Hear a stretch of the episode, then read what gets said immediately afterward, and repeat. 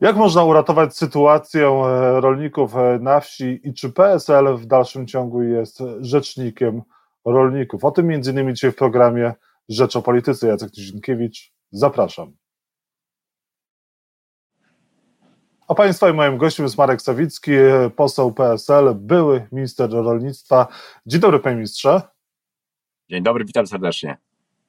Czy okrągły stół rozwiązuje sytuację w rolnictwie? Czy wczoraj, w środę, doszło do porozumienia między ministrem rolnictwa i rolnikami, którzy nie są zadowoleni z tego e, zboża ukraińskiego, które zalega w Polsce? To porozumienie, ono oczywiście rozwiązuje sprawę na okres Wielkiego Tygodnia i Świąt Wielkiej Nocy, natomiast po świętach trzeba będzie do niego wrócić. W tym porozumieniu, w tym spotkaniu brał udział sekretarz Rady Naczelnej Polskiego Stronnictwa Ludowego Adam Nowak, jednocześnie wiceszef e, Europejskiej Centrali Młodych Rolników. Był także e, szef Izb Rolniczych Wiktor Szmulewicz, członek Rady Naczelnej, więc mam bezpośrednio od nich relacje. Tam w połowie spotkania minister Kowalczyk położył na stół własne propozycje, które kompletnie rolników nie zadowalały i wyszedł na e, relacje przed kamery. Natomiast oni później przygotowali to porozumienie, w którym praktycznie te elementy, które zapisaliśmy jeszcze w projekcie ustawy naprawczej z lipca ubiegłego roku, zostały zapisane, no ale to jest niestety na wszystko już za późno, bo panie redaktorze, kiedy pan ma do czynienia z sytuacją, w której panu rura w domu pęka i woda zalewa dom, to pan nie łapie za ścierkę i wiadro i nie sprząta, tylko najpierw zakręca tę rurę. I teraz w tej chwili nie ma innego sposobu jak całkowite zablokowanie dalszego napływu produktów żywnościowych z Ukrainy, bo przypomnę, że y, myśmy otworzyli granicę Europa wtedy, kiedy y, porty czarnomorskie były całkowicie zablokowane. Ceny na rynkach światowych poszły szybko w górę od lutego do mniej więcej lipca ubiegłego roku, ale kiedy w lipcu otwarto transport zboża y, Morzem Czarnym i, i, i odblokowano porty ukraińskie, wtedy światowe ceny zbóż także poszły w dół i my wtedy złożyliśmy to naszą ustawę naprawczą, w której proponowaliśmy wprowadzenie kaucji wwozowych. Tysiąc złotych na granicy, jeśli zasypie się na statek w porcie, to wtedy uwalniamy tę kaucję. Wtedy podmioty zajmujące się obrotem zbóż, rzepaku, kukurydzy nie weszłyby w ten biznes, bo by się zwyczajnie to nie opłacało. Natomiast kiedy mieliśmy sytuację, że takiej kaucji nie było, porty nie mogły odbierać tego zboża, bo naturalnie nie są do tego przygotowane, no to oczywiście operatorzy zbóż na rynkach europejskich korzystali z tego tańszego zboża i rzepaku ukraińskiego i wprowadzali je do Europy. Nawet to zboże techniczne, które trafiało i do Polski, i do Niemiec, w Niemczech było dokładnie badane i z powrotem do Polski zawracane, więc my mamy dzisiaj taką sytuację, w której premier Kowalczyk mówi, że nagle udrożni eksport zboża z Polski na rynki trzecie. Jak on to zrobi, kiedy w roku 2021, kiedy mieliśmy rekord importu zbóż z Polski, to było 4,5 miliona ton, a w roku ubiegłym już, kiedy była e, kiedy był napływ z Ukrainy, tylko 3,8 miliona ton. Mamy Powiem panu, jak to zrobi. Premier Mateusz, premier Mateusz Morawiecki wystąpił do ministra Kowalczyka po tym, jak Zbigniew Ziobro też e, miał swoje wystąpienie na temat tego, że należy wprowadzić cła na zboża z Ukrainy. No tak, tylko panie redaktorze, mówiłem o tej rurze, ją trzeba zakręcić teraz. Cła, jeśli będą przywrócone, to znam, jak decyzje w komisji są podejmowane. Nie wcześniej jak za dwa miesiące. Czyli nadal przez dwa miesiące to tańsze zboże z Ukrainy do Polski będzie płynęło, a my musimy w tej chwili pilnie wywieźć co najmniej 5 milionów ton. A przypomnę, w roku rekordowym... Jak zakręcić 2020... tę rurę tu i teraz? Po prostu Jak zamknąć granicę na wwóz, na wwóz tego zboża. I od tego jest komisarz do spraw rolnictwa, z Prawa i Sprawiedliwości, y, pan prawnik, y, wybitny prawnik Janusz Wojciechowski, który powinien zwyczajnie podjąć decyzję. Skoro destabilizują się rynki europejskie, bo to nie tylko w Polsce, Rumunii czy na Słowacji, ale w całej Europie, no to zamiast wyasygnować kolejne pieniądze na wsparcie i pomoc socjalną dla rolników, powinien zwyczajnie zablokować ten import, bo Morze Czarne na eksport y, ukraińskiego zboża jest otwarte, więc ta przyczyna, dla której zniesiono zakaz importu czy zniesiono cła, jakby, jakby ustała, więc albo natychmiastowe cła i, i opłaty, albo zablokowanie granicy y, i ewentualnie kaucje wwozowe. I to powinien komisarz Wojciechowski zrobić w tydzień czasu, a nie w dwa miesiące. No to o tym nie słyszymy i chyba nie usłyszymy. Zresztą komisarza Wojciechowskiego widać rzadko. Ostatnio, kiedy pojawił się na spotkaniu z rolnikami, został obrzucony jajami i musiał salwować się uciec. Panie redaktorze, problem z komisarzem Wojciechowskim, problem w ogóle z rolnictwem europejskim jest taki, że na stanowisku komisarza do spraw rolnictwa mamy prawnika który z rolnictwem praktycznie poza dzieciństwem nie ma nic wspólnego. A z kolei w Polsce, w Ministerstwie Rolnictwa, całe kierownictwo nie ma ani praktyki, ani przygotowania e, edukacyjnego, zawodowego do zajmowania się rolnictwem, więc oni nawet nie są w stanie ocenić dokumentów, które im przygotowują departamenty czy instytucje podporządkowane w zakresie analizy rynku. Oni po prostu zwyczajnie tego nie rozumieją, a jeśli im się podpowiada i daje na tacy propozycje, o przypomnę, w czerwcu ubiegłego roku żeśmy z nimi rozmawiali, w lipcu położyliśmy ustawę, w październiku mieliśmy spotkanie z ministrem Kowalczykiem, gdzie oszacowaliśmy, że te straty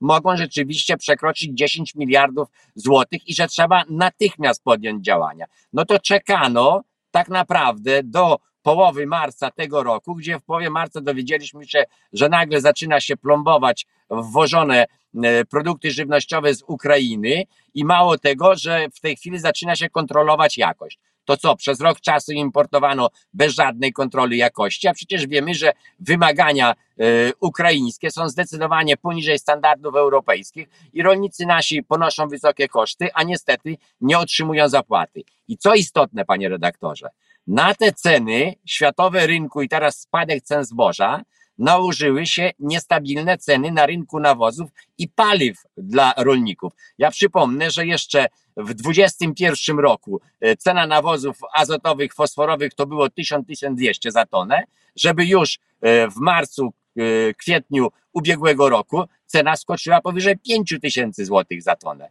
Rolnicy nawozy kupili, bo liczyli na to, że pszenicę sprzedadzą, tak jak premier mówił, nie sprzedawajcie wtedy, kiedy była po 1600, bo będzie jeszcze droższa, więc liczyli, że sprzedadzą po 2000. Kupili w listopadzie, grudniu ubiegłego roku nawozy, płacąc po 4,5 tysiąca, a w tej chwili te same spółki proponują nawozy po 2,5 tysiąca złotych.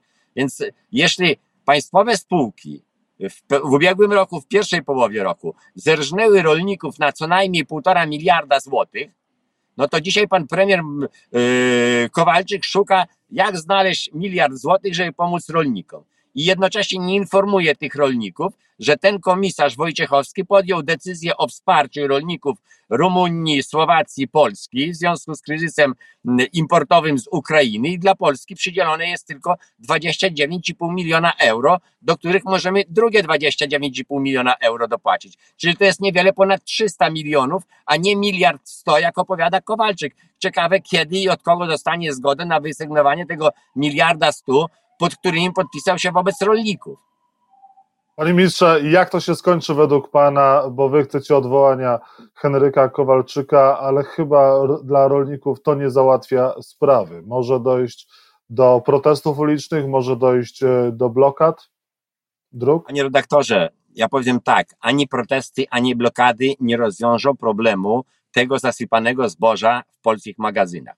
Przecież e, rok temu powstała Krajowa Grupa Spożywcza, miał być wielki narodowy holding spożywczy, który miał stabilizować ceny, interweniować na rynku wtedy, kiedy to jest potrzebne. W ramach Krajowej Grupy Spożywczej jest taka słynna spółka Elewar, która ma 700 tysięcy ton pojemności magazynowej i z mojej wiedzy ona skupiła nie więcej jak jedną piątą tej swojej pojemności magazynowej, a resztę wydzierżawiła podmiotom prywatnym. Dzisiaj pytamy Ministerstwo Rolnictwa i nie chcą nam dać odpowiedzi, ile podmiotów prywatnych zasypało te powierzchnie składowe państwowej spółki Elewar i ile tam jest rzepaku, kukurydzy i pszenicy ukraińskiej. Bo nie wykluczam, że takie rzeczy mogą mieć miejsce, bo prywatne podmioty w różnych miejscach wynajmują elewatory i zasypują to, co importują czy to, co kupują na rynku polskim. Kowalczyk do dymisji? No to taki wniosek złożyliśmy, bo jako partia polityczna w Sejmie innej możliwości oddziaływania i, i, i, i oceny ministra nie mamy. No Ja przypominam sobie, także miałem taki wniosek, minister Kalemba także miał taki wniosek, to nie jest rzecz nowa. No opozycja w Sejmie nie ma innych instrumentów. Protestować w Sejmie nie będziemy i przywiązywać się łańcuchami do barierek sejmowych, no ale e, taki wniosek, żeby przynajmniej e, odbyła się debata i żeby o tych sprawach porozmawiać, e, żeby ludzie usłyszeli, że to nie jest tak, że opozycja nie ma rozwiązań, bo opozycja położyła w ubiegłym roku w lipcu propozycję rozwiązań ustawy naprawczej w rolnictwie, gdzie kaucje wwozowe, gdyby były wprowadzone i tam wyliczyliśmy, to nie tylko rzepak, pszenica czy kukurydza, to także owoce miękkie, to także warzywa, które w tej chwili napływają na polski rynek i jeszcze raz podkreślam, nie wiemy jaka jest ich jakość. Od dwóch tygodni prawdopodobnie minister zarządził kontrolę, ale dlaczego nie kontrolował tego przez cały rok?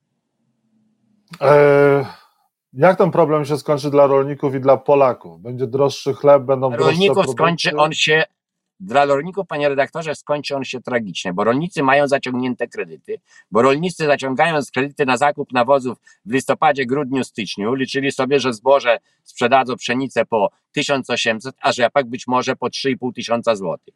W tej chwili za pszenicę Państwowa spółka proponuje rolnikom na Lubelszczyźnie 840 zł za tonę, a za rzepak y, poniżej 2000 zł, więc y, wiemy jakie są już straty i ile, ile to y, wyniesie. Więc mamy sytuację, w której zmniejszyła się produkcja trzody chlebnej. To w sposób dramatyczny. Jak odchodziłem z Ministerstwa Rolnictwa, mieliśmy 237 tysięcy gospodarstw hodujących trzodę chlebną w Polsce. W tej chwili spadło to poniżej 56 tysięcy, więc zostało 20% gospodarstw. To także był potencjalny y, rezerwuar zużycia paszy i zboża paszowego w Polsce. Bo ja przypomnę, że Polska od kilku lat produkuje zboże na poziomie 34-35 milionów ton, a potrzebuje na własne zużycie nie więcej jak 29. Więc swego mamy 6 milionów ton nadwyżki, a wyeksportowaliśmy w ubiegłym roku tylko 3,8 miliona ton. Do tego dochodzi jeszcze co najmniej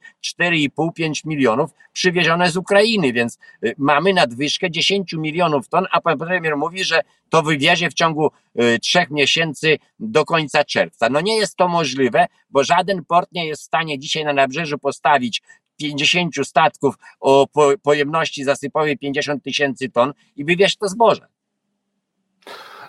Panie ministrze, zapytam jeszcze raz, jest ryzyko protestów e, ulicznych, blokad e, dróg, może być e, gorące lato dla rolników i dla to Polaków. Są decyzje związków zawodowych, to są decyzje związków zawodowych. Wolałbym, żeby to, to nie miało miejsca, więc jeszcze raz apeluję do ministra Kowalczyka zablokowanie najpierw napływu tego, co z Ukrainy jest do Polski wwożone, bo jeszcze raz przypomnę, że my owszem jesteśmy zobowiązani pomagać Ukrainie, ale nie międzynarodowym koncernom zajmującym się rolnictwem w Ukrainie, bo u nas średnia powierzchnia gospodarstwa to jest niewiele ponad 11 hektarów, a z tego, tego faktycznego użytkowania to jest 25. Na Ukrainie mamy gospodarstwa, które mają powierzchnię 100-300 tysięcy hektarów, a więc często wielkości kilku naszych powiatów.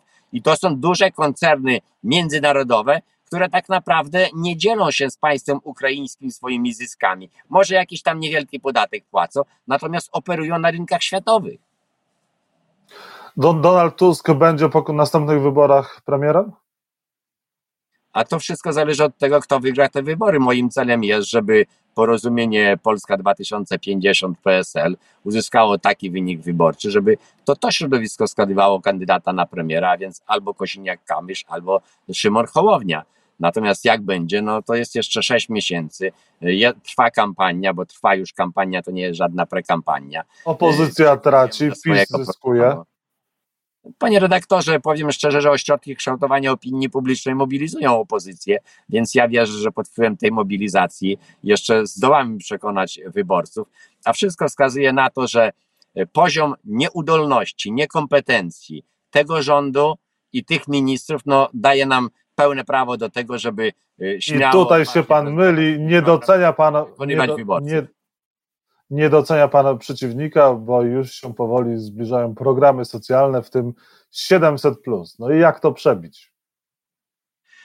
Otóż, panie redaktorze, my tłumaczymy, że praca się opłaca. Mamy swój projekt uczciwej Polski. Tam są trzy elementy: praca się opłaca, czyli ten, kto pracuje na drugim etacie, na ponad godzinach, powinien być zwolniony e, z opłaty podatków, składek, powinien pracować dla siebie. Państwo będzie miało przychody ze zwiększonego obrotu gospodarczego. Nasz projekt chociażby e, PSL dotyczący własnego konta, więc projektu mieszkaniowego, gdzie proponujemy 100 tysięcy złotych wkładu państwa na pierwsze mieszkanie, pierwszy dom dla każdego Polaka, który chce się budować, plus 1,5% kredyt hipoteczny i na obsługę kredytów dotychczasowych i tych nowych. To także wygeneruje obrót gospodarczy, który ten projekt i ten fundusz hipoteczny przy gospodarstwie krajowym obsłuży. No i to, co także proponujemy dla starszych, no to to jest ta oferta złożona przez nas w zakresie y, wdowiej emerytury, więc y, to jest ten jeden element z, z tych programów. Oczywiście kwestia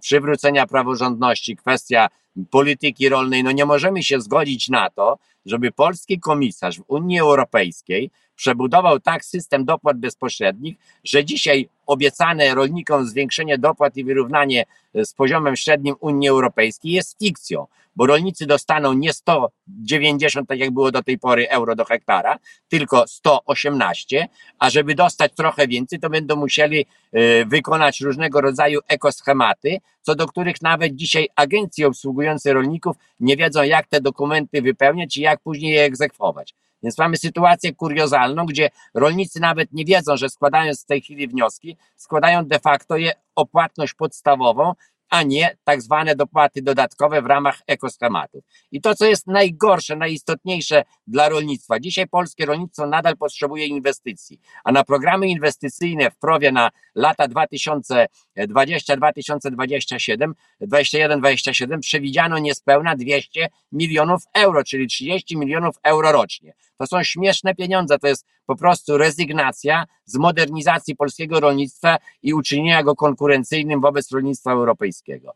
No i trzeci element, który y, jest potrzebny, to dodatkowe dochody dla rolnictwa z tytułu y, produkcji energii odnawialnej. No, dzisiaj polskie rolnictwo musi się przygotować do rolnictwa zeroemisyjnego, gdzie wszystkie gospodarstwa, chociażby zajmujące się produkcją zwierzęcą, powinny mieć własne biogazownie. Y, łatwo to zrobić, bo dzisiaj 14,5 tysiąca gospodarstw w Polsce produkuje 95% produkcji zwierzęcej. Więc te gospodarstwa trzeba natychmiast rządowym programem wyposażyć finansowo i technicznie w biogazownię, żeby całość produktów ubocznych, odpadowych ze swojej produkcji przerobili na biogaz, będą mieli własny nawóz w postaci pofermentu i biometan, czy biogaz, czy, czy, czy energię elektryczną i ciepło, którą będą mogli sprzedawać, więc to wszystko trzeba zrobić, nie czekać, że ktoś nam później to narzuci, bo opłaty za emisję dwutlenku węgla będą rosły horrendalnie a koszty wytwarzania energii, energii elektrycznej będą zdecydowanie coraz niższe. I ostatnia kwestia polityczna, bo proszą o to e, czytelnicy, widzowie, czy kwestia wspólnej listy opozycji jest już zażegnana? Nie będzie jednej listy PSL-u, Koalicji Obywatelskiej z, z Polską 2050?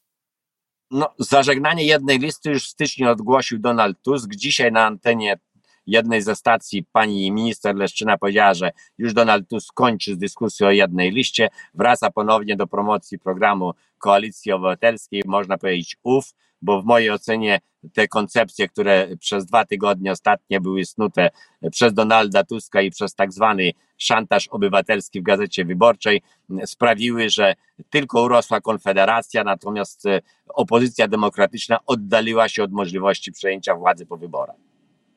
Czyli temat wspólnej listy jest zamknięty, PSL i, nie tak. Polska 2050 osobno my budujemy, włas, my budujemy własny projekt, bo e, elektorat na opozycji musi mieć także prawo wyboru.